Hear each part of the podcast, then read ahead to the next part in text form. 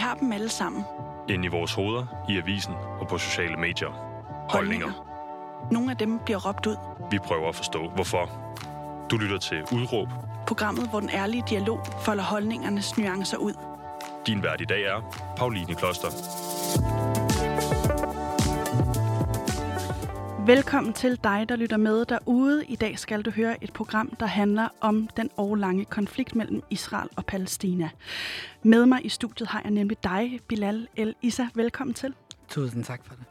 Du er næstformand i det danske hus i Palæstina, og vil du ikke lige prøve at fortælle først, hvad er det for et hus? Øh, det danske hus i Palæstina er et øh, dansk initiativ, som øh, faktisk startede til tilbage i 2005, øh, hvor formålet var at øh, bygge, øh, at oprette et, en facilitator, en institution i Palæstina, hvor øh, man kan, hvor det kan være et mødested for danskere og palæstinenser. Og øh, det har vi så gjort siden 2010, hvor vi egentlig fik et dejligt, smukt, gammelt hus i, øh, i Ramallah på Vestbreden. Øhm, og øh, det har ligesom været det centrale mødested mellem danskere og palæstinenser, og det har vi gjort igennem, øh, ofte, oftest igennem kulturel og faglig udveksling mellem danskere og palæstinenser. Hvor lang tid har du været en del af det? Øh, jeg har været en del af det siden 2013. Øh, der startede jeg faktisk som praktikant. Mm. Øhm, ja, og så blev jeg så ansat dernede og arbejdede der, og har boet der sådan lidt sammenlagt i omkring fem år. Og øh, ja, nu er jeg bestyrelsesmedlem og næstformand i bestyrelsen. Og vil du ikke lige prøve at fortælle mig, øhm, det er jo en ekstremt kompliceret konflikt, som har været stået på i rigtig, rigtig mange år. Vil du ikke lige prøve at fortælle, øhm, hvad er det aktuelle ved konflikten netop nu? Altså, jeg vil sige, at det er en, øh, en øh, kulmination af mange forskellige begivenheder, som er sket. Øh, og øh, overgrebene og volden og øh, intensiteten af de her begivenheder, de er optrappet ret meget her den seneste måneds tid, altså her i løbet af ramadan. Øhm, men det overordnede emne, hvis jeg skal give det sådan en fælles betegnelse, så vil jeg sige, at øhm, øh, for palæstinenserne, der handler det om en kamp om at eksistere, om at være til stede, om ikke at blive etnisk udrenset. Og øh, altså en kamp imod en besættelse. De har været besat i 73 år, det, er, det burde være grund nok. Men der har også været, altså, det, altså de, de her ting, som er sket, det er blandt andet, at øh, for eksempel i kvarteret Sheikh Jarrah i øh, Jerusalem, i Øst-Jerusalem, der er der 550 palæstinenser, som øh, står til at miste deres hjem til fordel for israelske bosættelser. Øhm, og det er faktisk en retssag, som har varet i, øh, siden 1971, øh, og som bare har kørt på indtil i dag. Øhm, så øh, det er en meget, meget intens situation. Øhm, Palæstina, det er en hellig måned, det er ramadan, Al-Aqsa-moskeen er blevet angrebet flere gange af israelske styrker. Og, Vi har set videoer med bomber derfra og en hel ma- masse andet. Hvorfor præcis. er det netop nu, øh, den her konflikt blusser op, så fra dit perspektiv, som jo er det, det her program også tager afsæt i, ikke? Netop mm. dit, dit perspektiv. Ja. Øh, hvorfor, øh, hvorfor tror du, det netop er nu? Øh, det er faktisk et godt spørgsmål, og der har været mange gissninger om det, fordi at... Øh, det hele kommer på én gang. Øh, optrapningerne sker fra forskellige fronter på én gang fra israelsk side, og det bliver fremprovokeret. Øhm, og øh, jeg har læst en masse analyser, øh, og den analyse, som jeg er mest inde i, det er, at øh, øh, Benjamin Netanyahu, der har lige været et israelsk valg, Benjamin Netanyahu har ikke øh, formået at samle en regering, og han øh, satser på, at hans øh, politiske modstander heller ikke formår at øh, samle en regering. Så derfor er de, går de hen imod et nyt valg. Og det segment, som øh, Benjamin Netanyahu peger på, det er den højreorienterede, ekstreme højreorienterede segment i øh, den israelske befolkning. Så derfor, så, så igennem disse, de her slags øh, hvad, øh, politiske handlinger, som han gør, øh, der viser han lidt over for det her segment, at han er handlekraftig, at han kan styre palæstinenserne med hård hånd, og at han kan øh, holde øh, på besættelsen med hård hånd. Øh, og det er jo noget, som appellerer til det her segment, øh, og på den måde kan han score point. Det har vi også set under Gaza-krigen i 2008 og 9 og 2012 og 2014. Det har også været sammenfaldende for det meste med et israelsk valg, hvor den siddende premierminister, ofte, oftest har det været Netanyahu, som ligesom har fremprovokeret, eller har været interesseret i, at øh, der skulle ske en krig, og så køre på den israelske befolknings frygt øh, på den her måde, ikke? Og øhm, for at lige kredse programmet ind og sætte det på spidsen, det vi skal tale om timen igennem, øhm, så vil jeg lige fortælle dit udråb, eller kan du selv huske det? Nej, du kigger med store øjne. Jeg siger det lige højt, ikke? fordi det vi snakkede om i går, vi lavede ja. et forinterview, øhm, det var at stoppe undertrykkelsen af palæstinenserne. Præcis. Øhm, vil du ikke prøve at beskrive, hvad er det, du mener med det? For dem, der måske heller ikke lige har fulgt så meget med. Jamen, det jeg mener med det, det er, at øhm, altså, vi, har, vi, vi hører ofte sådan nogle små udplugt i, øh, i nyheder, øh, når der sker sådan en optrapning af vold eller der sker nogle, noget dårlige ting, nogle dårlige begivenheder og negative begivenheder. Og så tænker man hele tiden, hvad er det, det kommer fra? Hvorfor er det lige sket nu? Hvorfor lige nu? Øhm, men for palæstinenserne, og nu har jeg også boet dernede og levet imellem dem, og jeg har også selv palæstinensisk baggrund, der er det store billede meget, at øh, palæstinenserne lever under, i undertrykkelse. Det har de gjort i 73 år. Øh, vi har øh, millioner af palæstinenser, som er flytning og ikke kan vende tilbage til deres hjem. Øh, vi har palæstinenser, som lever under en militær besættelse på Vestbreden. Øh, vi har to millioner palæstinenser, som har levet i en, øh, under en belejring øh, i Gaza øh, i over 15 år nu. Øh, og det burde være en grund nok til, altså den her situation, den er simpelthen uholdbar. Og hvis man ikke lige kan få øje på det i det, du siger der, øh, mm. øh, undertrykkelsen, øh, hvordan kommer den så til udtryk? Øh, den kommer simpelthen til udtryk ved, at øh, den politik, som Israel fuld, øh, fuldfører i det besatte område især, øh, der er det, øh, altså der, der, der, bliver man, der bliver der skældnet imellem, hvilken etnicitet man har, eller en, hvilken religiøs overbevisning man har. Altså om man, om man er jøde og har jødisk blod i årene, eller om man er en ikke-jøde. Altså palæstinenser, som er kristen, eller muslim, eller ateist, eller hvad det nu kan være. Men øh, det kan være for eksempel ind på Vestbreden, der er der nogle veje, som palæstinenser ikke må gå eller køre på, øh, som kun er til israeler og til international.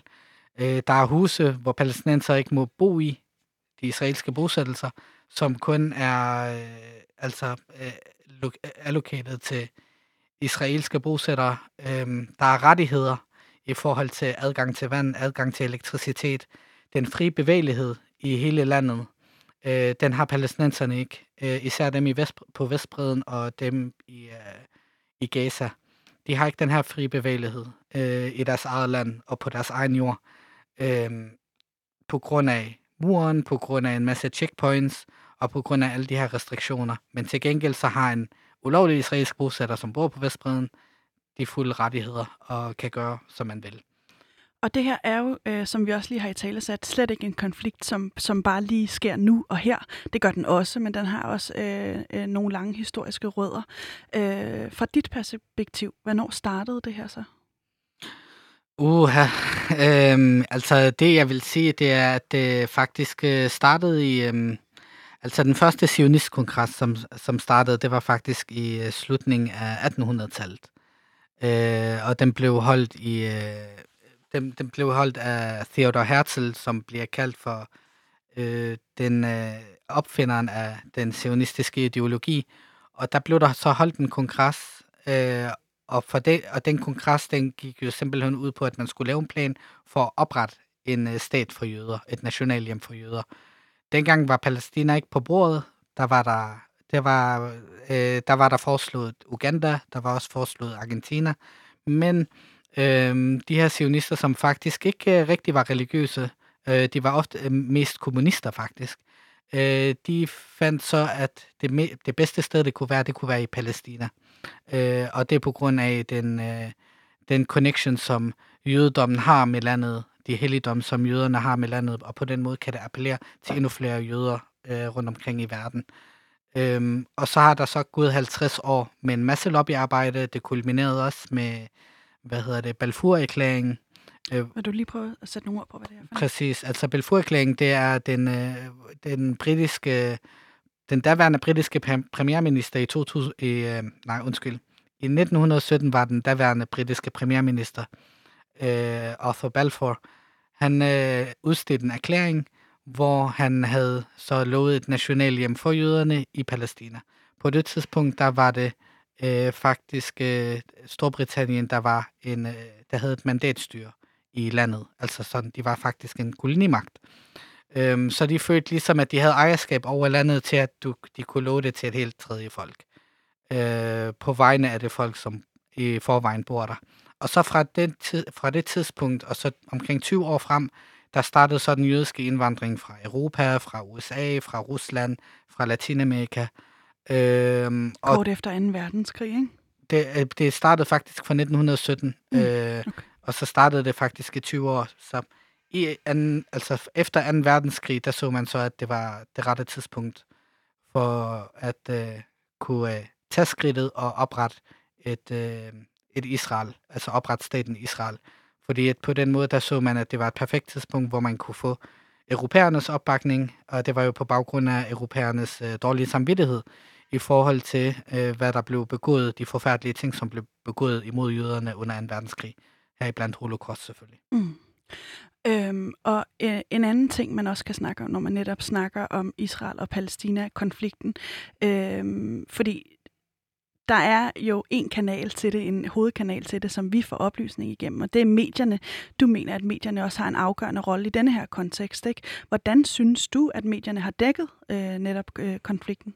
Helt afgørende. Altså, øh, jeg har især lige nu, øh, bare under de seneste begivenheder, der er konflikten, altså selve volden, den er blevet optrappet. Overgrebene over palæstinenserne, den er blevet optrappet rigtig meget i Jerusalem. Der er sket en masse forskellige begivenheder. Øh, man har set på rullende kameraer, folk, der blev skudt, folk, der blev tævet, tæsket øh, og anholdt, og børn, der blev anholdt osv. Altså, vi så nogle forfærdelige billeder under hele måneden, altså under ramadan. Men øh, vi har ikke, altså, nu taler jeg om Danmark, jeg har ikke hørt, jeg, jeg hørte ikke noget fra i de danske nyheder om det. Jeg blev nødt til at gå ud til internationale nyheder, eller især arabisk talende nyheder lokale, øh, hvad hedder det, lokale, lokale igennem deres Instagram-profil, og følge med i, hvad der egentlig sker. Øhm, og så først efter den første raket blev affyret fra Gaza for to dage, øh, og så først efter den første raket, som blev affyret fra Gaza, øh, så ringede de første to øh, medieoutlets til mig. Var jeg den ene af dem? Nej, det var du ikke. Du ringte faktisk øh, tre timer før, tror jeg. okay. og det er faktisk rigtigt. det er meget godt lige at, ja. at, at få det på det rene. Men hvad er problemet i det, som men, du siger øh, det? Men der blev jeg faktisk udbedt, at jeg skulle afgive en reaktion i forhold til at de raketter, som blev affyret imod Israel.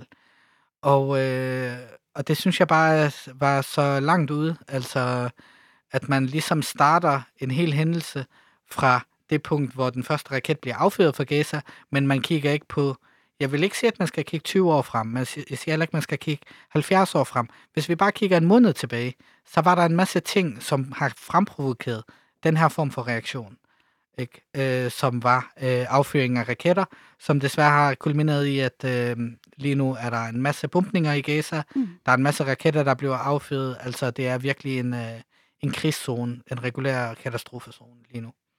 Og nu siger du, at der er en række begivenheder, der har ført op til, at øh, palæstinenserne har sendt de her øh, raketter. Vil du ikke prøve at, at i tale sætte, øh, hvad det er for nogle begivenheder? Mm. Altså en af begivenhederne, det var for eksempel i, øh, i, øh, under første, øh, i starten af ramadan-måneden, øh, der, der er der jo en tradition i, øh, i Al-Aqsa måske selvfølgelig på daglig basis, at der bliver kaldt til bøn igennem de minareter, der er. Hvad betyder en minaret? Minareter, det er de her høje, høje, høje, høje søjler, hvor der er højtaler, hvor man ja. ligesom kalder til bøn. Og, øhm, øhm, og der er der faktisk seks af dem, som tilhører Al-Aqsa måske, og hvor der bliver kaldt til bøn fem gange om dagen. Så om aftenen, der havde så øh, Israel, øh, de israelske myndigheder så øh, gået ind og øh, kottet elektriciteten til to af minareterne, som lå tættest på øh, gradmuren. Og det var fordi, at der havde været... Hvor et... jøderne øh, øh, holder til. Lige præcis. Det er jødernes helligdom. Mm. Så, øh, og de ligger jo, altså, de to steder, de ligger jo klods op af hinanden. Altså, der er jo kun gradmuren, som er imellem dem. Øhm, og det var fordi, at de ikke ville have, at jøderne skulle forstyrre sig kaldet til bønden. Så det har jo fremprovokeret en masse reaktioner fra palæstinenserne. Udover det, så er der Damaskus-sagen. Øh, Damaskus-gate, det er faktisk hovedporten ind til den gamle bydel i Jerusalem. Den ligger ude på den østlige del af Jerusalem, og det er faktisk den fungerer som et frirum for palæstinenserne og et socialt mødested. Det gør den hele året igennem. Det er det sted, det er en af de meget, meget få steder, som er et udendørs frirum for palæstinenserne, som bor i, øh, i, i Øst-Jerusalem. Så øh, det, det betyder rigtig meget for dem. Meget socialt og meget for samfundet. Og især nu i ramadan, der er det, fungerer det også som et socialt mødested, hvor folk, efter de for eksempel har bedt, så er det især unge, der tager ud, sidder på trapperne omkring porten, hænger ud der, og så er der en masse små butikker, øh, kiosker, der sælger kaffe, øh, te, vandpiber, desserter, juice og så videre, hvor folk bare sidder og hygger om aftenen. Et meget, meget smukt sted. Jeg har været der. Virkelig. Øh, og der kom Israel ud med, at der ikke er nogen, der måtte samles der. De sagde ikke, at det var på grund af corona. De, faktisk, de gav jo ikke nogen oplysninger omkring, hvorfor. Så palæstinenserne så, at okay, nu bliver vores frihed indskrænket endnu mere. Øh, og der besluttede de simpelthen, at de begyndte at demonstrere lige der, hvor øh, trapperne blev afspærret, hvor de sad. Og der blev der demonstreret og demonstreret i øh, flere dage. Øh, det blev selvfølgelig mødt med vold, tårgas, øh, en og masse hvor lang tid anholdelser. tilbage i tiden skal vi her? Vi skal bare tre uger tilbage. Ja. To-tre uger tilbage, faktisk. Øhm, og øh, så gav Israel faktisk efter og fjernede de her afspærringer og lod palæstinenserne være der for en tid. Nu fik de så kun lov til at være der i to dage, fordi så blev tingene optrappet i Sheikh Jarrah, hvor palæstinenserne i, by, i bykvarteret, som ligger altså faktisk 10 minutters gang væk fra den gamle bydel, de var ved at blive, øh, de stod til at blive smidt ud fra deres hjem. Så der skete også en masse demonstrationer, så det fremprovokerede rigtig meget. Og øh, så har der været øh, øh, det over, de her overgreb over Al-Aqsa-moskeen, øh, som er sket øh, altså i tre dage i træk, under de helligste dage i ramadan måned, hvor øh, Al-Aqsa måske faktisk er mest crowded, øh, overbefolket med mennesker, i, øh, altså i forhold til resten af året. Øh, og det er jo folk, mens de beder, de, øh, de simpelthen blev overfaldt og angrebet øh, med skyderier og torgas og så videre. Og for, jeg tror det var i onsdags, øh, der var, øh, eller i tirsdags, øh, der var der, altså inden for et døgn, der var der over 600 såret i Al-Aqsa-moskeen alene. Så det er jo et kæmpe tal. Øh, og proportionerne, de er jo helt gale, det her.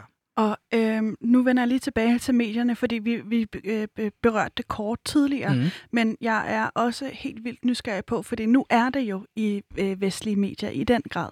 Øhm, når det, fordi din kritik før gik lidt på, at det ikke, de ikke var rigtigt til stede, før øh, de her raketter kommer fra Palæstina mod øh, Israel. Øh, hvornår, øh, hvordan synes du, dækningen er, når den så er der? Altså, jeg synes, øh, at dækningen ofte er mangelfuld. Øh, man øh, bidrager ikke med konteksten i forhold til, hvad der sker. Øh, man tænker meget, meget kortsigtet. Man tænker kun, hvad der er sket inden for de seneste timer, eller inden for de seneste dage. Øh, men man går ikke længere tilbage, bare en måned tilbage, og ser, okay, hvad er det egentlig, der sker, og man lige kan, altså, kan bruge tid på at analysere det. Øh, og det synes jeg er et stort problem, fordi det, det giver et misvisende billede. Altså, det er ligesom at tage en sætning ud af en hel kontekst. Øhm, og hvordan synes du, det misvisende billede ser ud? Altså lige nu, der, der virker det som om, altså nu kan jeg prøve at citere fra, øh, må jeg sige TV2 News? Mm. Er det en konkurrent, eller? Men altså for eksempel TV2 News, der så jeg et, øh, et nyhedsindslag. Så længe du kritiserer dem, vil jeg bare sige. Nej, der er Jeg siger i hvert fald det, der skete. Så må, ja. øh, så må øh, lytterne øh, dømme mig, øh, ja. eller selv bestemme, hvad de synes om det. Okay. Men for eksempel under... Øh, øh, i TV2 News, der var der et nyhedsindslag, som blev gentaget dagen igennem, øh, hvor der blev sagt, at øh, der var 20 øh, palæstinenser, der er blevet dræbt, her blandt ni børn, af øh, bumpninger øh, i Gaza. Og det er kommet efter, at øh, Hamas havde affyret raketter ud fra Gaza. Og det er jo så misvisende, fordi så viser det bare et billede, det giver bare et billede af, jamen det er Hamas, der startede, så i virkeligheden der er det faktisk Hamas, der er skyldig, at de her børn de er døde. Øh, Hamas, som har magten øh, på nuværende tidspunkt i øh, Palæstina. Og det var også forkert, fordi at det var ikke kun Hamas. Altså, der var alle de her bevægelser øh, og militære grupper i Gaza, de har sådan en koordinationsenhed. Så i virkeligheden, oh, undskyld, ja. Øh, som, altså, hvor de koordinerer de her slags militære aktioner, når der er brug for det. Så i virkeligheden, så fra dit perspektiv, som jeg hører det, så bliver ansvaret placeret hos Palæstina, selvom at øh, Israel har, har stået, stået for den her øh, overlange undertrykkelse. Er det sådan? Ja, lige præcis. Altså det er ligesom, at man... Øh, jeg føler lidt ofte, når jeg bliver spurgt ind til det, øh, at øh, Gaza det er en selvstændig enhed, og så resten af Palæstina, kan man sige, Vestbreden og, øh, hvad hedder det, og Jerusalem for den sags skyld, det er, det, det er en del for sig selv. men øh, virkeligheden er, at det her det er et jord, altså det er en befolkning. De er også palæstinenser i Gaza, det er ikke rumvæsener. Ikke? Øh, det er almindelige mennesker, og selvfølgelig når Jerusalem bliver angrebet, så er det ligesom om Gaza bliver angrebet. Og Nablus bliver angrebet, så er det ligesom om Hebron bliver angrebet. Altså det er jo ligesom, øh, det svarer til, hvis Sønderjylland bliver bombet, skal vi så sige til øh, folk på Sjælland, at de ikke må blande sig? Det giver jo ikke mening. Altså det handler om suverænitet, og det handler også om ens sikkerhed og ens befolkningssikkerhed. Hvad mener du med suverænitet, at det handler om suverænitet? Altså det handler om, at øh, altså, man, man, man har jo en befolkning, man, har jo, man, man, er jo, man er jo en befolkning, det er et jord, ikke? Altså, når, øh, altså hvis, hvis øh, jeg boede i Jerusalem, og jeg blev dræbt, det vil, altså, det vil jo ramme øh, lige så meget i Gaza. Vi kan ikke adskille det. det. Vi taler ikke om Danmark og Sverige. Altså, vi taler om et land. Mm. Ikke? Og din interesse for øh, den her konflikt, den går jo øh, øh, også meget, meget langt tilbage i dit liv. Ja. Øh, man skal helt tilbage til, til dine bedste forældres historie. Vil du ikke lige prøve at, at øh, beskrive, øh, hvad, hvad er det for en historie, de, de bærer rundt på? Ja, altså min, øh, mine bedsteforældre, de er oprindelige palæstinenser, kommer fra en landsby, der hedder Al-Khalsa på hebraisk i dag. Der, den, den landsby den er desværre blevet etnisk udrenset for palæstinenser, og øh, nu hedder den Kiryat Shmona. Øh, og den ligger 5 km væk fra grænsen til Libanon. I øh, 1948, der blev, øh, altså under øh, den her besættelse af landet, der blev øh, mine bedsteforældre sammen med 750.000 andre palæstinenser, altså halvdelen af palæstinenser, de blev så fordrevet fra deres hjem. Ved du, hvordan det foregik? Har du hørt det for, fortalt gennem, gennem dine... Altså, jeg har faktisk læst om det. Mm. Øhm, jeg kan huske, min oldemor fortalte mig også en lille smule om det, øh, men ikke så meget, fordi det var svært at tale om. Øhm, det, de var mere, altså min oldemor for eksempel, dengang hun levede, eller for eksempel min bedstefar, som lever i dag, det, som de fortalt og fortæller, det er mere i forhold til, hvordan deres liv var før 1948. Altså det dejlige liv, det gode liv, hvordan folk levede sammen, hvordan de havde det godt øh, og var nogle almindelige bønder, som faktisk øh, havde det fint øh, og nyt deres liv i, blandt naturen. Ikke? Øhm, men de blev så fordrevet øh, til Libanon, og så har boet i forskellige flytningelejre igennem historien, og har været udsat for en libanesisk borgerkrig, øh, og de har også været udsat for en øh, israelsk invasion i Beirut. Øh, en af de massakre, de mest kendte massakre, det var jo Sabra Shatila-massakrene. Øh, jeg er for den sags skyld også øh, født selv i Shatila, og min familie som, var... Som ligger hvor? Det ligger i Beirut, i hovedstaden. Øhm, det er en, øh, det er en øh, flytningelejr, palæstinensisk flytningelejr, hvor øh, øh, de israelske styrker, dengang de invaderede Libanon i 82, øh, begik en massakre derinde øh, i, I samarbejde med i flytningelejren, i samarbejde med libanesiske falangister. Øhm, og øh, ja, altså vi har også boet i forskellige flytningelejre og flygtet fra sted til sted i Libanon. Og så bagefter så flygtede vi, så mine forældre besluttede så, at vi, de ville forsøge at flygte til Europa, og så endte vi som en tilfældighed i Danmark, og, i jagten på sikkerhed. Og nu siger du, at øh, du også er, er født i øh, Libanon. Ja. Øh, øh, kommer du til i en af flygtningelejrene? Og lad mig lige høre, hvor gamle er dine bedsteforældre? Ved du det, da de øh, øh, flygter til Libanon? Altså, jeg kan huske, at min bedstefar, han var 18 år gammel. Min bedstefar var 18 år gammel. Øh, jeg har en oldemor, som døde for omkring 10 år siden. Hun blev 103 år, så hun var omkring 40 år gammel, da hun, øh, øh, hun flygtede. Og var dine forældre kommet til på det her tidspunkt, da, da hun kommer til i flygtningelejren? Ja, min, bedste, min, min, mine egne forældre, de er født i Libanon. Altså efter fordriv. De, de, de, de er født i 60'erne. Så det var først efter 1948.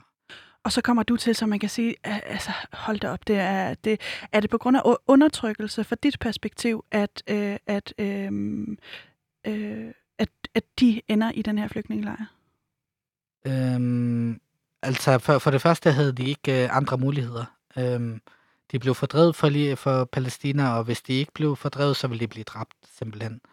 Øh, der var ikke andre muligheder, altså der var ikke nogen fra den her landsby, som var tilbage, som fik lov til at blive tilbage, ikke? Øhm, så de kom til Libanon, og så blev der oprettet de her flygtningelejre for dem. øhm, hvor de kunne være, og det startede jo selvfølgelig med, at de boede i teltet, øh, og så bagefter så blev de her flygtningelejre så bygget stille og roligt, sådan at der kunne være nogle huse, og altså at de kunne have et ordentligt tag over hovedet, ikke? Øhm, men det, altså, det hele kommer jo fra, at Israel blev oprettet.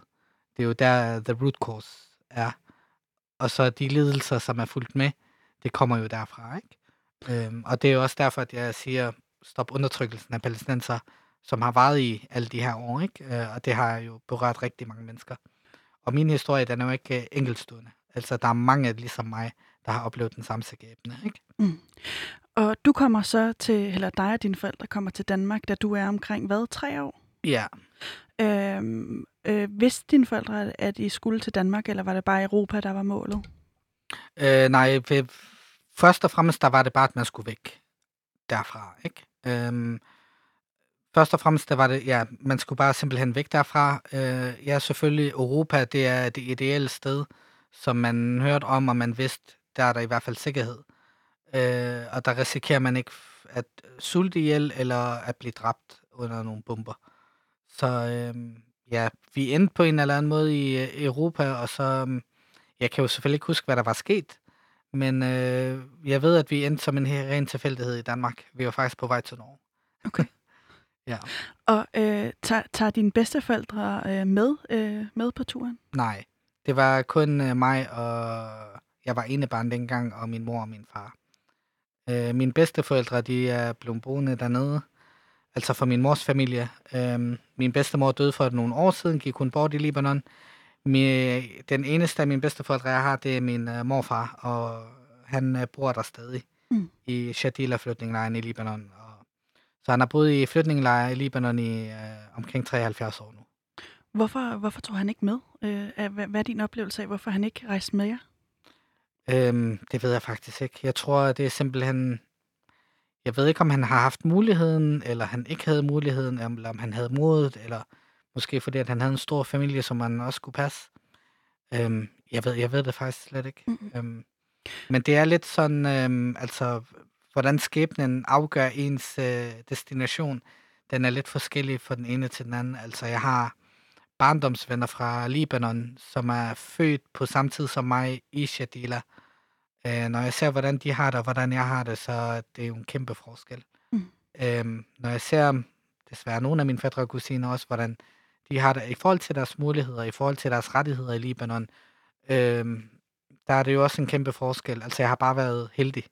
Vil du prøve at i tale sætte, fordi jeg kan forestille mig, at der er mange, øh, der sidder og lytter det her, som slet ikke har et billede af, hvordan, øh, hvordan sådan et sted ser ud, og hvilke nogle rettigheder man ikke har. Mm. Vil du prøve at i tale sætte, hvad, hvad, hvad, hvad der bliver synligt for dig?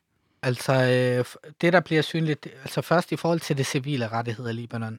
En palæstinenser må ikke eje noget i Libanon. Altså, man må ikke eje jord, man må ikke eje et hus. Øh, der er professioner, som palæstinenser ikke må bestride. Øh, for eksempel jura. Øh, og der er øh, jobs, som palæstinenser ikke må bestride. Men hvis du er en anden ikke-libaneser, så må du gerne bestride det, men ikke som palæstinenser. Så der er nogle lov, som er myndet på palæstinenser. Øh, og det gør jo, at altså for det første, at du ikke må eje noget uden for altså, øh, et hus eller noget jord eller sådan noget. Det gør jo, at du bliver fastholdt i de her flytningelejre, det er jo, du ikke kan komme ud af, af dem. Fordi så skal du ud og lege noget. Okay, du kan godt øh, eje noget i flytningelejrene, men det er fordi, at det er sådan nogle slags, øh, det er ikke fristeder, men det er jo, øh, det, det er special cases i hvert fald. Det er ikke den libanesiske regering, som, øh, som ligesom, øh, øh, hvad hedder det, øh, administrerer det. Og øh, er det, er det, øh, har, har du været i, i flygtningelejren efterfølgende? Ja, altså jeg rejser normalt derned øh, en gang om, øh, ja, en gang hver andet eller tredje år. Øh, før, da jeg var yngre, der var det næsten hvert år, der rejste jeg derover øh, og besøger min familie og besøger mine venner og er der. Så ja. Og vil, vil du ikke lige prøve at, at, at uh, tegne et billede for os, hvordan der ser ud uh, sådan et sted? Altså, øh, det, det er ret, øh, altså det er, det er en flytninglejr, der er meget crowded. Altså, det er et lille område, hvor der er en stor befolkningstæthed. Øh, rigtig mange mennesker bor der. Mange familier bor i meget, meget få kvadratmeter. Øh, det er det første. Det andet, det er også i forhold til elektriciteten. Øhm, det er meget forskelligt. Den, det svinger ret meget, hvornår den kommer, hvornår den ikke kommer. Øhm, men generelt, altså sidst jeg var der, kan jeg huske, at den kom 6 timer i gang. Altså den kommer 6 timer, så er den væk 6 timer. Og det gør det jo svært for dig, sådan at for eksempel hvis du køber noget kød og har i fryseren, så kan du ikke have det i lang tid. Øhm, og så bliver man nødt til at, ligesom at betale til sådan nogle private elværke, mindre elværke i områderne, for at ligesom man får supplerende elektricitet. Mm. Øhm, jeg, kan, jeg ved i hvert fald hos mine bedsteforældre, der er det, hvis jeg skulle børste tænder, så skulle jeg bruge et almindeligt drikkevand, som man køber. Fordi det vand, som kom ud af vandhanen, det var saltvand, ligesom der smager fra Middelhavet. Ikke? Øhm, så øh, det, det, det er virkelig, øh, altså når det regner for eksempel, så er der, der er ikke et ordentligt kloaksystem. Der bliver hurtigt oversvømmelser, så alle dem, der bor i, hvad hedder det, i stueetager, de, øh, de, de lider under det hver vinter. Og hvad er dit indtryk af, hvad, hvad øh, folk du... Øh, ved, vi har lige lidt bøvl med mikrofonen, og lige sådan helt ja. balanceret. øh, øh, hvad, hvad lever man af sådan et sted? Nu sagde du, man kan ikke bestride et job som for eksempel jurist, og der er en masse øh, øh begrænsninger for, hvad, hvad palæstinenser kan og ikke kan. Mm. Øh, hvordan tjener man til dagen af vejen sådan sted? Lige altså, det er meget sådan nogle øh, lavindkomstjobs, at man tager. Øh, altså, man tager jo det, man kan få, men det er ofte noget inden for byggeri, øh, noget inden for for eksempel taxachauffører, grønhandlere, øh, grønhandlere øh, noget inden for sådan nogle lavindkomst. Hvis man skal arbejde for for eksempel libanesiske øh, firmaer, altså for eksempel inden for byggeri og så videre, øh, der tager man gerne imod palæstinenser, fordi at det er billig arbejdskraft i forhold til at tage imod en libaneser. Men øh, det, der er endnu billigere arbejdskraft, det er faktisk syrier, syriske flytning, som er i Libanon. Og før, før krigen, der var det syriske gæstearbejdere, som kom og, og ligesom var der. Så Libanon er på mange måder et, øh, et land under pres, øh, og heller ikke mindst på grund af øh, den, øh, de politikere, de har, øh, og den korruption, som hersker over landet, øh, det gør jo, at øh, landet er helt på knæ. Altså økonomien er, er helt forfærdelig lige nu. Infl- inflationen er stedet sindssygt. Og hvis vi så forlader Libanon, ligesom ja. I også gjorde, da du var tre år gammel og kommer til Danmark, i, i, i bosætter jer i Haderslev af en eller anden øh, mærkværdig årsag, ja. så er det lige Haderslev, en lille bitte øh, jysk by. Ikke? Vil du ikke lige prøve at, at, at, at sætte scenen for, hvad, hvad, hvad er det for et, øh, for et sted, du opvokser? Altså, vi boede i Haderslev, altså efter vi kom ud af asylcentret, der boede vi i Haderslev. Øh, det var et område, det hed, jeg tror gaden hed Brøndbergvej. Øh, det var et smukt område, som jeg kan huske det. Øhm, vi boede der indtil 1998. Øhm, der, der boede ikke mange med samme baggrund som os. Altså, der, jeg tror, der var en irakisk familie, der boede lige øh, en opgang væk fra os, og så i bygningen over for os, der boede der en øh, libanesisk familie. Og så ved siden af dem, der var der også en somalisk familie. I skolen, hvor jeg gik, der var vi måske kun to eller tre, altså både i min klasse og parallelklassen, som havde udlandsbaggrund. Og det var, altså, det var, det var, det var sådan meget anderledes, end hvad vi var vant til. Vi var nye i landet. Øhm, så altså, jeg har selvfølgelig sådan nogle barndomsminder derfra, men øh, det var sådan lidt sådan, vi levede, ikke? Mm. Øh, min, øh, og så flyttede vi til, til Odense i 1998, og det var fordi, at min far havde fundet en, min far er en automekaniker. På det tidspunkt, der fandt han en ny partner, og så flyttede vi. Øhm, og så bosatte vi os i Voldsmos, og det var nok fordi, at det var nemmere for mine forældre øh, at bo med folk, der ligner os selv. Fordi vi følte ikke, at vi fik et sådan ret godt naboskab med vores øh, danske naboer derude. Altså det var ikke sådan... Måske, altså det er ikke fordi, at jeg tror, at de havde noget imod os. Jeg tror bare, at det er mentaliteten, hvad man er vant til.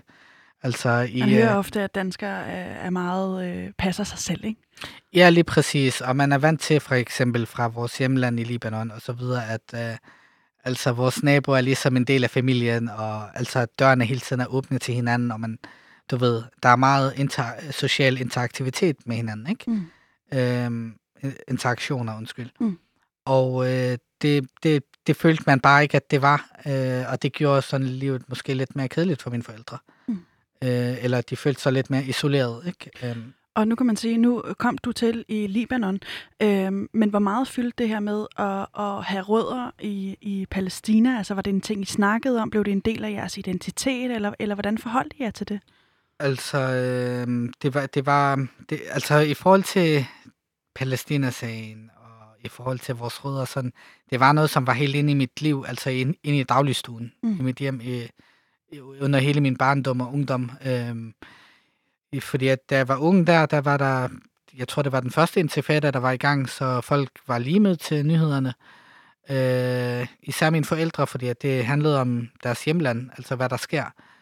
Øh, så Al Jazeera blev hurtigt den bedste, altså den, den, den gæsten i, øh, den faste gæst i huset, øh, eller det? derhjemme, ikke? Al Jazeera, det er en nyhedskanal, øh, arabisk nyhedskanal. Men øh, altså, det, det var nyheder, øh, nyheder, og det handlede rigtig meget om Palæstina, ret ofte. Så når man er lille og ung, altså et lille barn, så bliver man selvfølgelig nysgerrig, jamen, hvad betyder Israel, og hvad betyder Palæstina, og sådan. Og så kunne mine forældre stille og roligt forklare, jamen, vi er palæstinenser, og, og så kunne de fortælle stille og roligt, efter jeg blev ældre, omkring min, vores historie, og med mine bedsteforældre, og med deres historie, og så videre, ikke? Så får man lidt ligesom, så, så kender man i hvert fald sin identitet, hvilken baggrund man har. Mm. Og, og det giver jo god mening, fordi at når jeg kom i skole, altså jeg havde jo ikke samme hudfarve og samme hårfarve som mine øh, danske skolekammerater, så jeg vidste jo godt, at øh, jeg ikke var etnisk dansker. Mm. Ja. Og så det bliver også på en eller anden måde en del af din selvforståelse, at de kommer fra det her, altså fra Palæstina, som har været undertrykt, og som har fordrevet både dine bedsteforældre og, Dan, eller, og, og, og forældre. Ikke? Øhm, og det på en eller anden måde er det noget, der, der øh, øh, interesserer dig fra en tidlig alder og hele vejen op i, til der, hvor du er i dag. Ikke? Altså bare for at sige, at dit kendskab til det her øh, område er også øh, øh, enorm, fordi det har været et interessepunkt for dig i lang tid. På et tidspunkt begynder du at læse øh, kommunikation og arabisk på øh, SDU. Ja. Øhm, hvorfor, hvorfor vælger du lige det? Jamen, altså, øhm, jeg, jeg havde, altså, jeg, jeg har altid været interesseret i Mellemøsten, jeg har altid været interesseret i politik, øh, så jeg tænkte måske, altså, jeg, jeg, jeg kan ikke rigtig huske, hvorfor jeg tog den her uddannelse, men jeg tænkte, måske, øh, ja, vi må se, hvad, hvad der kommer ud af det. Mm. Øhm, men jeg kom på et, øh, under bacheloruddannelsen, der kom jeg på et studieophold i Ægypten, i, øh, som var et år. Og det var tilbage i 2009-2010. Og øh, på den øh, skole, som jeg gik på i Ægypten, der havde jeg en klassekammerat, som var nordmand. Han hed Olav. Øh, og han havde, ham blev jeg ret hurtigt gode venner med. Øh, og han øh, havde tidligere boet i Palæstina, hvor han øh, arbejdede som fredsvagt i en øh, landsby, der hed Janun, som, lig, øh, som lå meget, meget tæt på byen Nablus i den nordlige del af Vestbreden.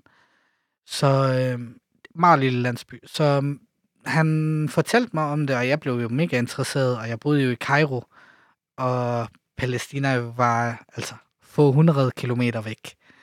Så det var jo sådan, wow, hvordan var det, og kan du ikke lige fortælle mig mere? Og, sådan. og det var jo fordi, at jeg aldrig har været i landet, mine forældre har aldrig været i landet, så de historier, jeg fik omkring Palæstina, det var fra mine bedsteforældre og min oldemor, som har, har været der for over 70 år siden, og for den, for den liv dengang. Ikke? Øhm, og mine forældre, de fortalte mig de historier, som de fik fortalt af deres forældre.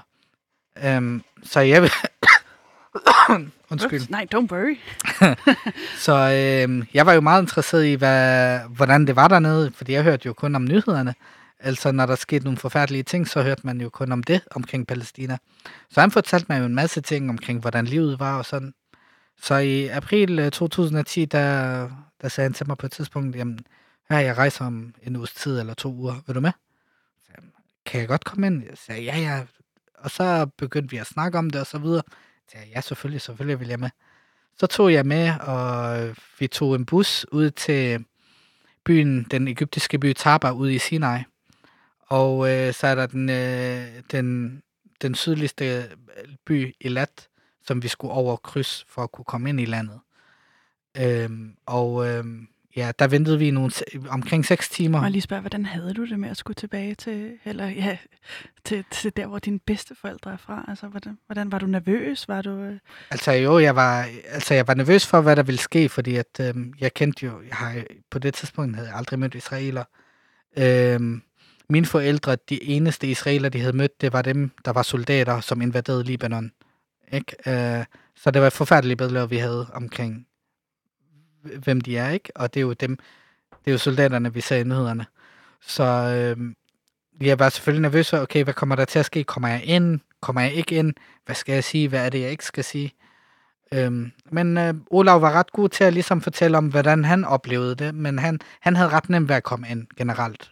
Øh, men han sagde også til mig, hør, jeg har det nemt, fordi at jeg er blond, og jeg er hvid, så det bliver lidt svært for dig, det skal du bare forvente. Men øh, vi skal nok klare det, og så tog vi, så gjorde vi det bare. Øh, jeg kan huske, jeg fortalte det ikke til nogen, øh, til mine forældre eller noget, fordi at jeg vidste ikke, øh, sådan, kommer jeg ind, kommer jeg ikke ind, jeg vil heller ikke gøre dem nervøse. Så øhm, Puh, det var noget af en hemmelighed at holde, var. Ja, virkelig. Og, men øh, vi, vi, ja, vi rejste ind, kom men ind. kommer du ind med det samme, eller, eller hvordan? Fordi jeg, jeg ved, at, at øh, øh, særligt øh, mennesker med øh, muslimsk klingende navne mm. har sværere ved at komme ind og bliver ofte tilbageholdt i mange, mange, mange timer, mm. øh, når de skal øh, passere grænsen til Israel. Hvordan ja. oplevede du det? Altså, vi havde i gruppen en med somalisk, somalisk baggrund, en med palæstinensisk baggrund, og så en med eritreansk øh, baggrund. Og øh, vi blev alle sammen holdt tilbage, inklusive Olav, fordi han var sammen med os. Så blev vi alle sammen holdt tilbage omkring 6 timer, tror jeg det var. Ja, mellem, ja, mellem 6 og 20 timer. Var det, øhm, var det interview i alle timerne, eller var der også meget ventetid? Nej, der var meget ventetid. Øhm, men jeg tror, at vi blev afhørt sådan tre gange per, per person. Ikke også omkring, hvad vi skal lave her, og så videre. Vi synes, det var ret mærkeligt, at de hele tiden stillede de samme spørgsmål. Øh, men det er jo, øh, så fandt jeg sådan med tiden ud af, efter jeg har rejst ind øh, flere gange, at jeg fandt ud af, nå, men øh, måske er det fordi, at øh, de ser, om man skifter forklaring. Men øh, ja, vi kom ind, vi fandt en bus, øh, en lille minibus, en palæstinensisk chauffør, snakkede med ham, han skulle til Jerusalem, så øh, vi fik lov til at køre med. Og så overnattede vi første nat i Jerusalem. Og hvad, hvad, øh, hvad er det, der slår dig, da du, da du kommer ind i det her øh, land? Altså er du overrasket? Hvordan har du det med at være der? Altså, vil du... altså det billede, som øh, jeg fik fortalt af mine bedsteforældre, øh, omkring hvor smukt landet var, og hvor dejligt det var, og sådan, det krakelerede fuldstændig. Det der harmoniske billede, det krakelerede, og det gjorde ret ondt. Øhm, og det er jo fordi, det krakelerede, fordi at jeg, i stedet for de ting, som de fortalte mig, der så jeg checkpoints, jeg så en... Øh, kæmpe store hæslige mur. Jeg så øh, soldater, jeg så våben, masse sikkerhedskameraer, overvågningskameraer. Jeg så alt det, som har med en øh, besættelse og undertrykkelse at gøre. Øhm, og checkpoints, som man skal igennem på en øh, virkelig øh, nedværdigende måde, eller sådan ydmygende måde, ikke? Hvorfor øhm, ydmygende? Altså bare det med, at øh, du er i dit hjemland, du er på dit jord, altså det sted, som du faktisk burde have været, øh, hvis der ikke skete de ting, der er sket de sidste 70 år. Men øh, hvor du ligesom bliver udmødt gang på gang, skal tage tøj af, skal tage, øh, tage tingene op af lommerne, skal gennemtjekkes, skal vise kort for at få lov til at gå det næste skridt. Øhm, det, det var selvfølgelig ydmygende. Øh, og det gjorde mere ondt at se, at okay, de lokale, de har det fandme svært, fordi, undskyld, jeg banner. Jamen, kunne du se det? Jeg kunne virkelig se det, fordi at det, var, altså, det var en del af deres dagligdag, men man kan jo ikke, man kan, altså, når man står ved et checkpoint og venter i kø, så står man lige og snakker lidt med dem ved siden af, og de er måske også interesseret, fordi at jeg havde jo Olav sammen med mig, som, og vi talte jo sådan dansk-norsk sammen, så spurgte de mig, ah, hvor er du herfra? Sådan, så kunne man ligesom snakke, og så kunne jeg ligesom høre lidt fra dem. Men øh, det, det var et kort ophold, øh, og vi fik også besøgt øh, den landsby, der hed Janu, Janun, øh, og øh, det, der slog os, det var meget, at, øh, at øh, Olav han fortalte mig sådan, det er ret ironisk og ret smertefuldt at se, at, at han som hvid nordmand har introduceret mig som er palæstinenser til mit eget land. Øhm, og det er jo meget sigende i forhold til, hvor ulykkelig den her situation er. Og øh, det er jo ikke sidste gang, du er der. Må, og må jeg ikke lige knytte en, en, et spørgsmål mm. til det? Øh, hvordan havde dine forældre det, da du så endelig sagde, at, at du var der? Altså, hvordan havde de det med det? Jeg tror, de, jeg, jeg tror, de fik en kæmpe, et kæmpe chok. de blev mega overrasket. Jeg tror, jeg fortalte dem, efter jeg kom hjem, eller mens jeg var der. Jeg kan ikke huske det. Jeg tror, det var efter jeg kom hjem. Øhm, men jeg, jeg, jeg kan huske, det, det var et kæmpe chok for dem ej, hvad fanden har du lavet dernede, og ej, hvad, sikkerhed, og du ved, det var de der ting, de tænkte på. Sikkerhed, hvad nu hvis det skete der noget, og du ikke havde fortalt os, og så videre. Men så sendte jeg dem nogle billeder, og viste dem de billeder, jeg havde taget i de forskellige steder, og det traditionelle øh, obligatoriske billede for os, det er jo et billede foran klippemoskeen i Al-Aqsa-pladsen. Øhm, og foran Damaskus Gate og så videre. Øhm, og, så, og så kom jeg hjem, efter jeg flyttede tilbage til Danmark. Jeg fortalte dem jo en masse om det. Altså bare det, den korte tid, som jeg var der på ferie, der, der, der fik jeg bare lidt mere blod på tanden til, at jeg gerne vil engagere mig endnu mere omkring sagen. Og, øhm, og så tænkte jeg, at jeg er ikke færdig med det her land. Jeg skal tilbage. Og det kommer du. Hvordan? Øhm, jeg, jeg, jeg fandt et øh, praktikopslag for det danske hus i Palæstina, hvor de søgte en projektpraktikant i seks måneder. Jeg søgte simpelthen den her stilling, var til jobinterviews, og det, var, det gik fint, og så fik jeg tilbudt stillingen. Så i starten af 2013, der rejste jeg derned, og øh, så boede jeg der i seks måneders tid.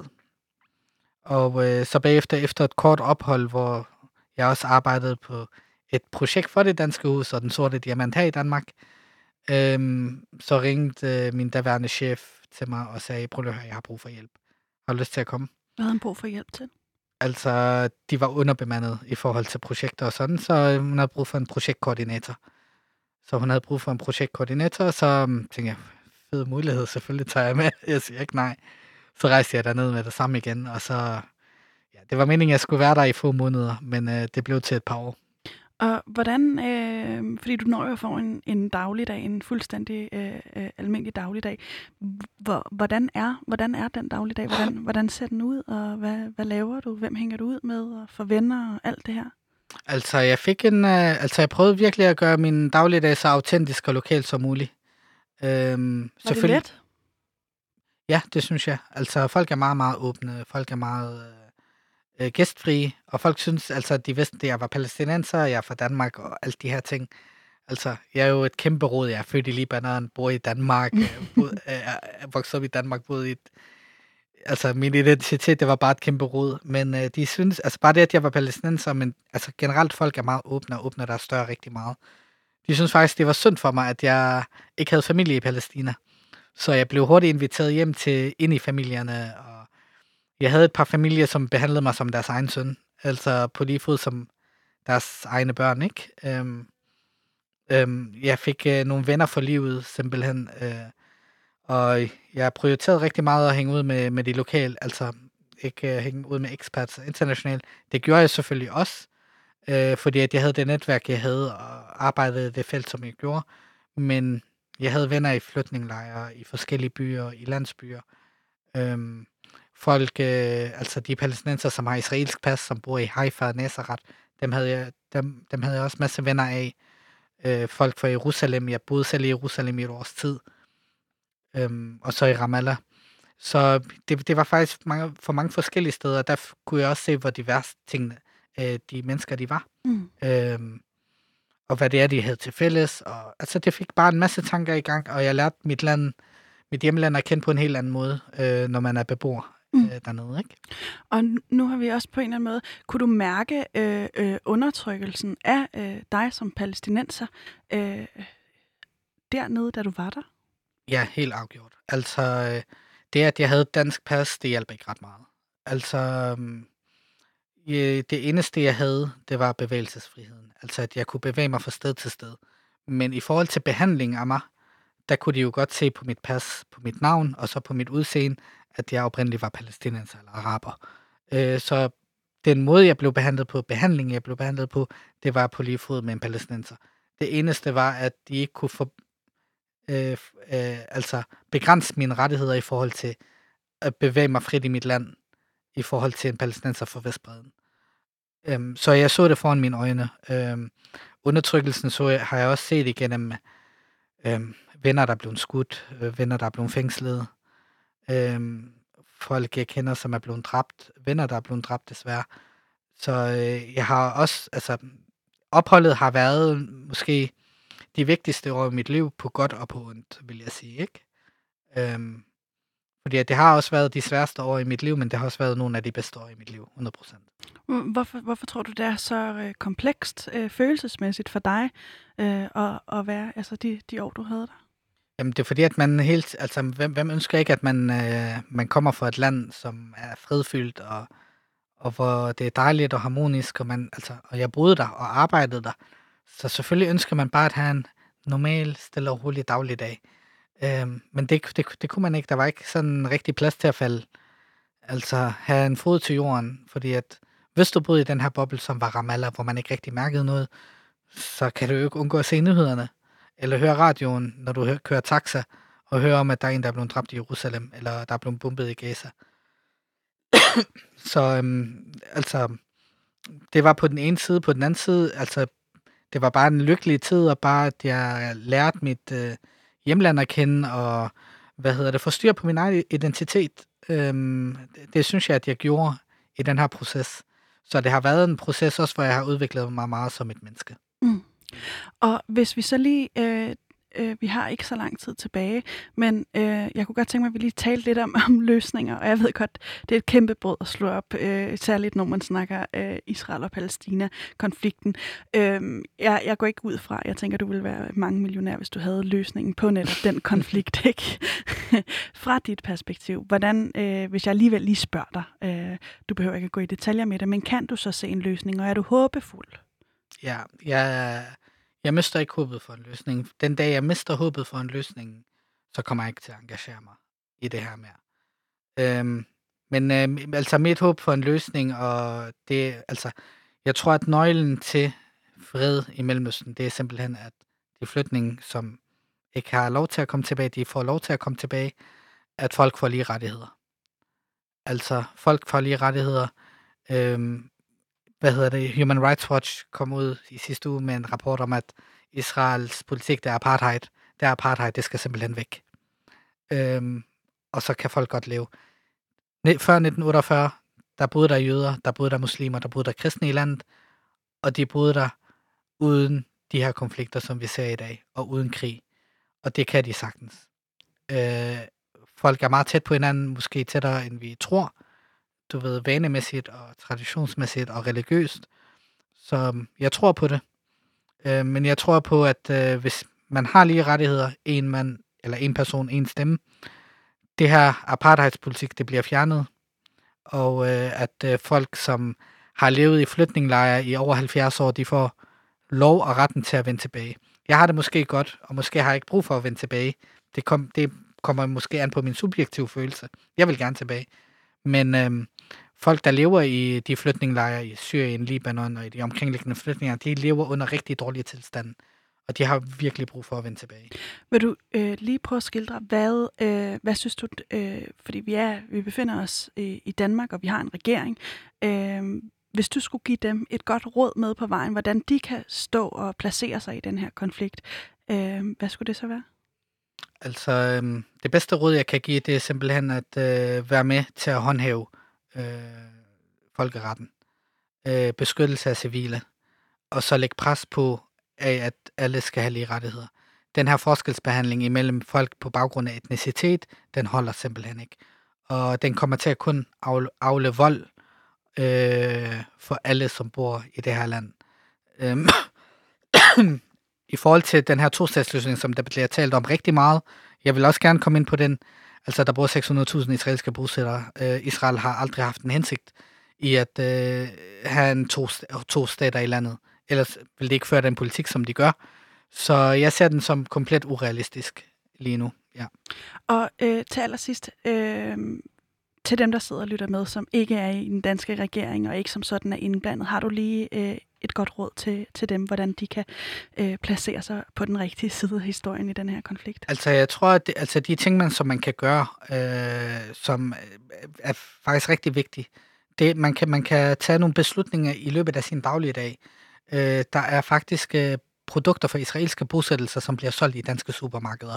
For eksempel avocadoer eller dadler, eller sådan elektroniske produkter. Det er meget vigtigt, at man kigger på dem, fordi at ifølge internet- folkeretten, der må man ikke drive forretning på besat land. Altså besættelsesmagten ikke, må ikke drive forretning på besat land. Og øh, desværre, der bliver det ikke håndhævet. Så det kan man gøre. Man kan skrive til sine politikere, præsten til at tage afstand og så videre. Ja. Øh, så basically boykot øh, Israel er det, jeg hører dig sige, ikke sandt? Ja, øh, indtil Israel de respekterer, øh, hvad hedder det, folkeretten og giver lige rettigheder. Bilal El Isa, tusind tak, fordi du var min gæst i dag. Jeg hedder Pauline Kloster og har været hver time igennem.